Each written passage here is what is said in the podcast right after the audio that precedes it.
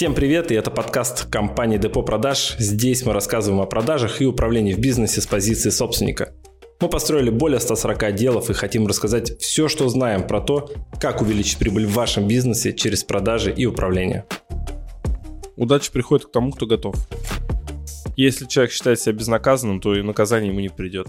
А человек, который считает, что его должны наказать, он наказание притягивает.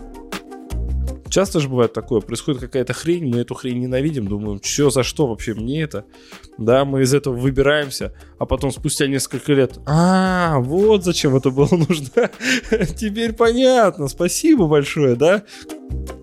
Слушайте наши подкасты, пока едете на работу. Это поможет вам войти в нормальный рабочий ритм. Сегодня говорим про удачу. Давай начнем с того, как ты понимаешь удачу вообще. Давай начнем с одного очень интересного. Ну, цитаты. Ты хочешь, ты хочешь определить удачу через цитату? Нет, я просто хочу сказать цитату, которую сказал Тайгер Вудс. Когда его спросили, как у него получается подряд выигрывать несколько чемпионатов по гольфу. Он говорит, ну, Тайгер, в чем ваш секрет? Он говорит, знаете, мне везет. Я заметил очень интересную штуку. Чем больше я тренируюсь, тем больше мне везет. Поэтому я верю в удачу. Угу. Я верю, что есть что-то, что мы ну, не можем объяснить. Мы с тобой это видели в проектах, когда заходишь в какой-нибудь проект, и просто идет все как по маслу. Мы нанимаем людей, они с радостью там работают, они быстро выходят на какие-то результаты, команды складываются, процессы складываются, мы прям кайфуем в проекте. А бывает, мы заходим в проект, и для нас это просто каторга какая-то. Мы нанимаем человека за человеком, они уходят, мы там три месяца пытаемся собрать команду, и с точки зрения процессов вроде бы все то же самое. Но элементарно люди в одну компанию идут легко и получают деньги, а в другую как бы ну не идут. И здесь хочешь не хочешь, начинаешь верить в удачу, даже вот в этом смысле. Потом легко поверить в удачу, когда, например, ну, судьба складывается так, например, у меня по жизни, что крутые люди попадаются. Ну, реально классные. И кто-то из них что-то скажет или куда-то поведет, заведет в какой-то проект, и это все потом выворачивается в такую историю, что появляются какие-то сильные клиенты, угу. сильные проекты. Удача есть, это сто процентов, это невозможно как бы объяснить. Есть много, наверное, литературы, которая говорит о том, как с удачей работать. Ну, в том плане, как сделать, чтобы удача приходила. Например, Ты веришь в это, типа, что это работает? Да. Я верю в то, что это работает. Я, правда, не знаю как. Ну, знаешь, есть такие вещи, которые... Ну, книжку не дочитал в итоге. Зачем? Дочитал. Есть вот книга, например, «Карма Лоджик» Алексея Ситникова, да, профессора. И он там рассказывает про, про карму, можно так сказать. Угу. И он верит в то, что и научно доказывает это, ну как, не знаю, насколько это научно, он просто показывает истории, примеры и подтверждение того, что так оно и есть. Что мир работает по законам. Угу. То есть некие законы Вселенной, законы природы, кто как хочет их может называть. И если ты этот закон нарушаешь, то получаешь какие-то последствия. Исполняешь этот закон, получаешь какие-то плюшки определенные. И вот там, сколько этих законов? Там 52, по-моему, если не ошибаюсь. И Подписывайтесь на нас в Яндексе, в iTunes, в Google подкастах, ВКонтакте. Задавайте свои вопросы нам э, в Instagram Фурсов НВ. Мы обязательно выберем ваш вопрос и ответим на него в будущем подкасте. И вот там сколько этих законов? Там 52, по-моему, если не ошибаюсь. И все казалось бы логично. И если эти законы почитать, ты понимаешь, что а, вот почему так, а почему здесь вот так, да? Но это как бы одна из теорий. А, у меня есть еще одна, что удача приходит к тому, кто готов. Вот когда человек готов, удача приходит. Если человек не готов, она к нему ну, не приходит. Что значит готов? Я всегда привожу такой пример. Представь, что сегодня к тебе приходит какой-нибудь там человек, то есть, ну, ты кому-то, не знаю, бабушку через дорогу перевел, да, mm-hmm. и подбегает ее внук и говорит, слушай, я хочу тебя отблагодарить, а, вот тебе мой телефон, ты можешь сделать один звонок напрямую Владимиру Владимировичу, и ты можешь ему что-то предложить, и твой какой-то проект продвинут на уровне государства. Ну, какой-то бизнес-проект. То есть я там занимаюсь бизнес-проектами, например. Uh-huh, И твой бизнес может поддержать ну, государство, если оно как-то, ну, какое-то большое, а не какое-то местечковое, да? Не, не, не какой-то магазинчик, допустим. И для большинства вот э, такая возможность, она ни о чем. Ну, человек не знает, вот, ну, что бы ты мог ему сказать, вот, например, Владимир Владимирович? Ну, сейчас ничего, я же не готов. Да, и смотри, а ведь это была удача. Ну, представь э, контакт с первым лицом государства. Возможно с ним поговорить, о чем-то договориться. А от человека, которого он тебе будет доверять, соответственно. Угу. И в этом как раз-таки фишка удачи, то, что если ты не готов, то есть, ну, у тебя нет возможности ее получить, все. И второе, когда ты еще не знаешь, что ты хочешь получить. Но когда ты целеустремлен, то есть у тебя есть какая-то цель, ты к ней идешь, и ты готов к совершению этой цели. То есть там, компетенциями, морально, желанием, намерением своим. Угу. Зачастую мы встречаемся с удачей, которая нам попадается за, за наше... Это как наше вознаграждение, я так считаю, что мы определены целью. Эта цель классная, то есть она там во благо людей и нас, ну, то есть наилучшим для нас образом выстроена у нас достаточно каких-то компетенций или возможностей, которые для реализации этой цели готовы. И все, когда мы туда идем, вот она удача-то и приходит. Почему? Потому что мы ее не то чтобы ищем. Нельзя, наверное, искать как-то удачу. Так, удача впереди, удача впереди, там кроличью лапку какую-то вешать. Но я не про это. Угу. Не про кроличьи лапки и подковы на... Я еще не видел. На шее. На шее. В карманах. Я сомневаюсь, что это кому-то когда-то помогало. Это, наверное, больше на уровне суеверия. Человеку просто спокойно становится. Вот. Но я уверен, что вот мне удача приходит тогда, когда я готов. Тогда, когда я понимаю, что я делаю, зачем я делаю. Потому что приходили, ну, очень интересные моменты, когда я не понимал, что с этим делать. Приведи какой-нибудь пример. Ну, представь, вот приходит мужик и говорит, слушай, Николай, я за тобой давно наблюдаю, это реальная история. Я, говорю, давно за тобой наблюдаю у меня денег, как у дурака фантиков. Я, говорит, сижу на нефтяной трубе. Вот, я, ну, я не буду там фамилии, имена раскрывать, но он очень крутой. И он говорит, слушай, и я, говорит, готов, вот ты мне сейчас, если какой-то бизнес предложишь вместе сделать, я готов в тебя вложиться любую сумму, какую скажешь. Я такой, э, сорян. Ну, я бизнес-консультант, я могу проконсультировать любой ваш бизнес, я могу его вывести, я говорю, у меня идеи для собственного бизнеса. Ну, я не думал о том, чтобы запустить свой бизнес какой-то. Я делал три раза бизнес с партнерами по их идеям.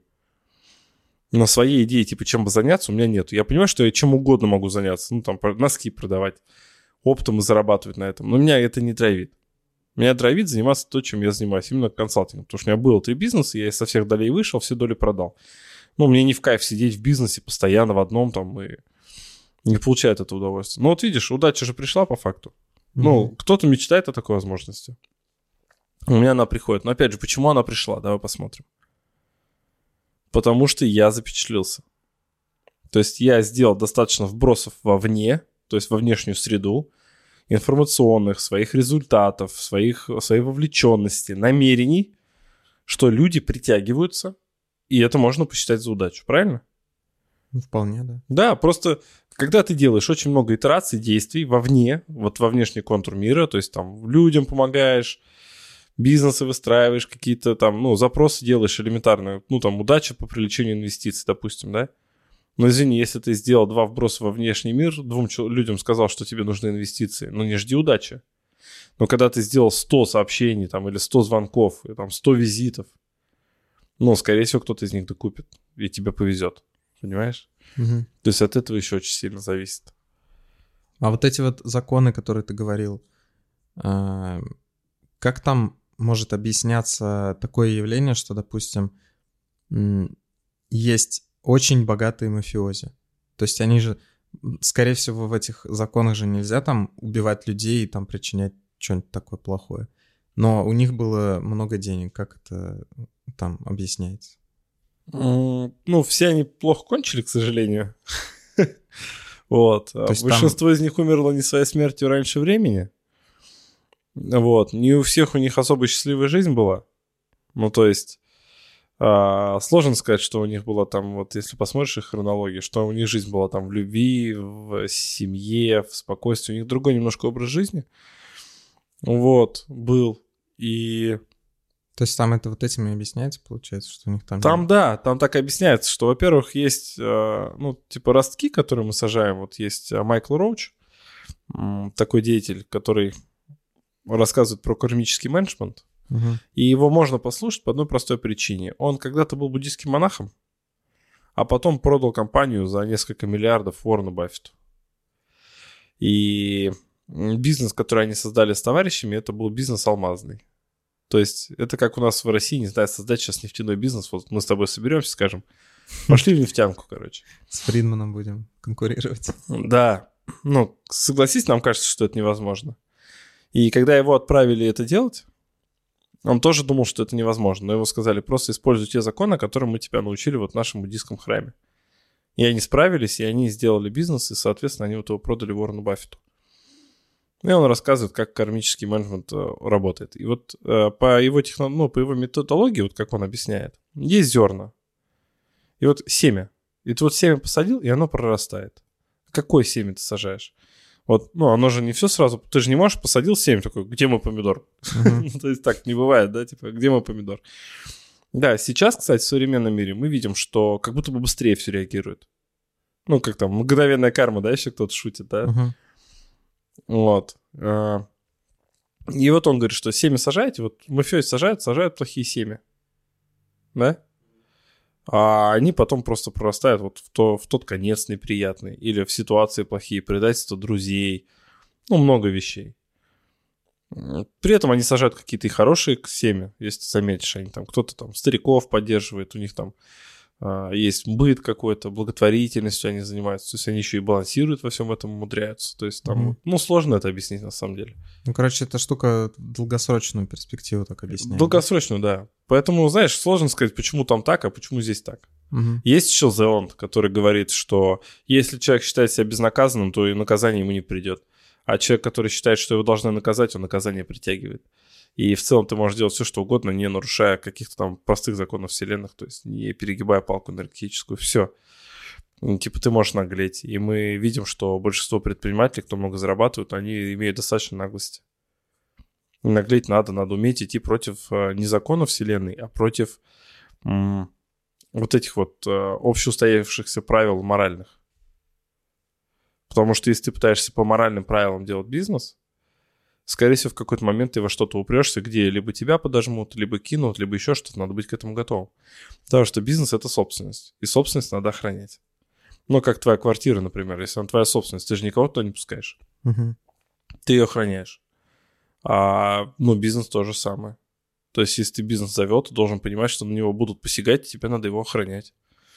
Да, и там от властей, от э, рекетиров каких-то, ну, еще чего-то там, от сотрудников тех же самых. Вот у меня у товарища недавно было он говорит, я разогнал ОПГ. Я говорю, какое? Да у меня сотрудники решили, что бизнес теперь мне не принадлежит, а принадлежит им.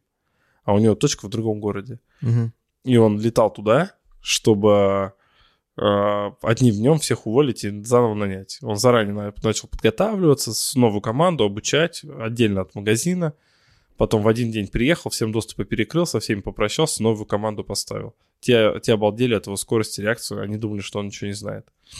Mm-hmm. Это Пермь, поэтому про Перми... У меня у самого два раза бизнес в Перми так уводили сотрудники. Серьезно, это я не знаю, что за город такой странный. Почему-то в какой-то момент сотрудники начинают думать, что бизнес им принадлежит.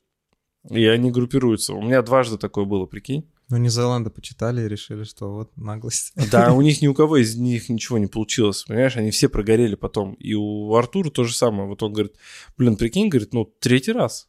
Угу. Я, говорит, уже знаю, что делать, потому что третий раз. И я говорю, что с Пермем не так? Почему в какой-то момент сотрудники начинают думать, что бизнес им принадлежит? Угу. Как будто все на них завязано. Но они не понимают причинно-следственных связей, как бизнесмен бизнес делает, что это не просто стоять возле прилавка, продавать телефоны и думать, что раз ты продаешь телефоны, и раз ты с клиентами дружишь, например, то это твое. Ну, странно очень. Вот. И у нас то же самое было, то есть просто клиент звонит, здравствуйте, у вас дверь закрыта. В смысле закрыта? Вот. Пытаемся звонить сотрудников, никто трубки не берет, летим ну, туда.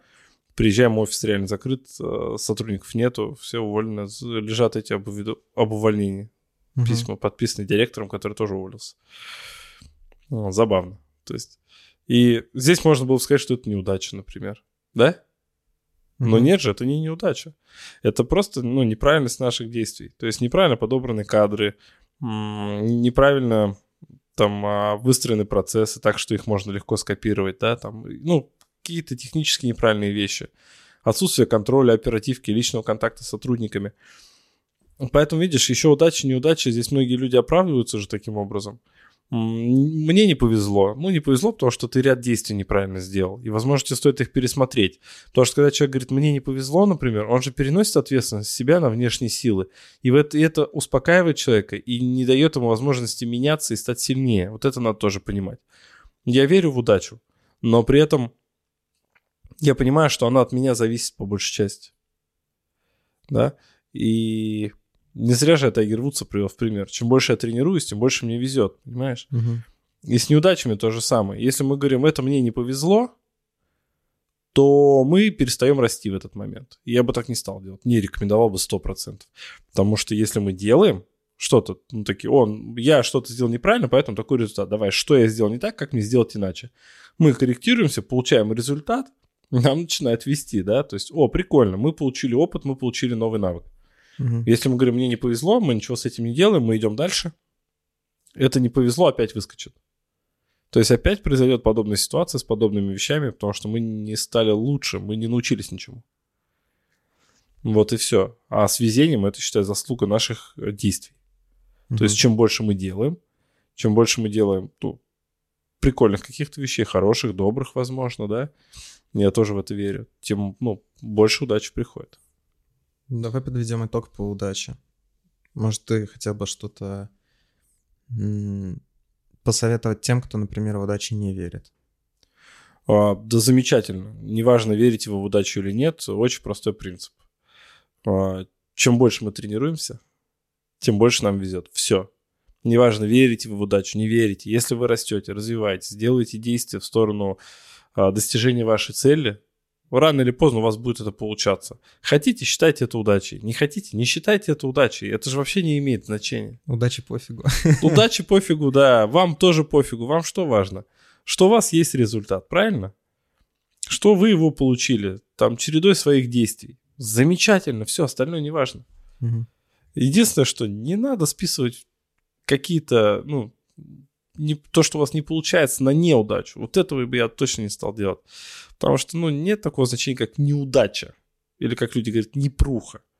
Происходит в жизни всякое вообще. Да, я понимаю, что там у человека может быть уже контракт на мази, все, они должны подписаться там.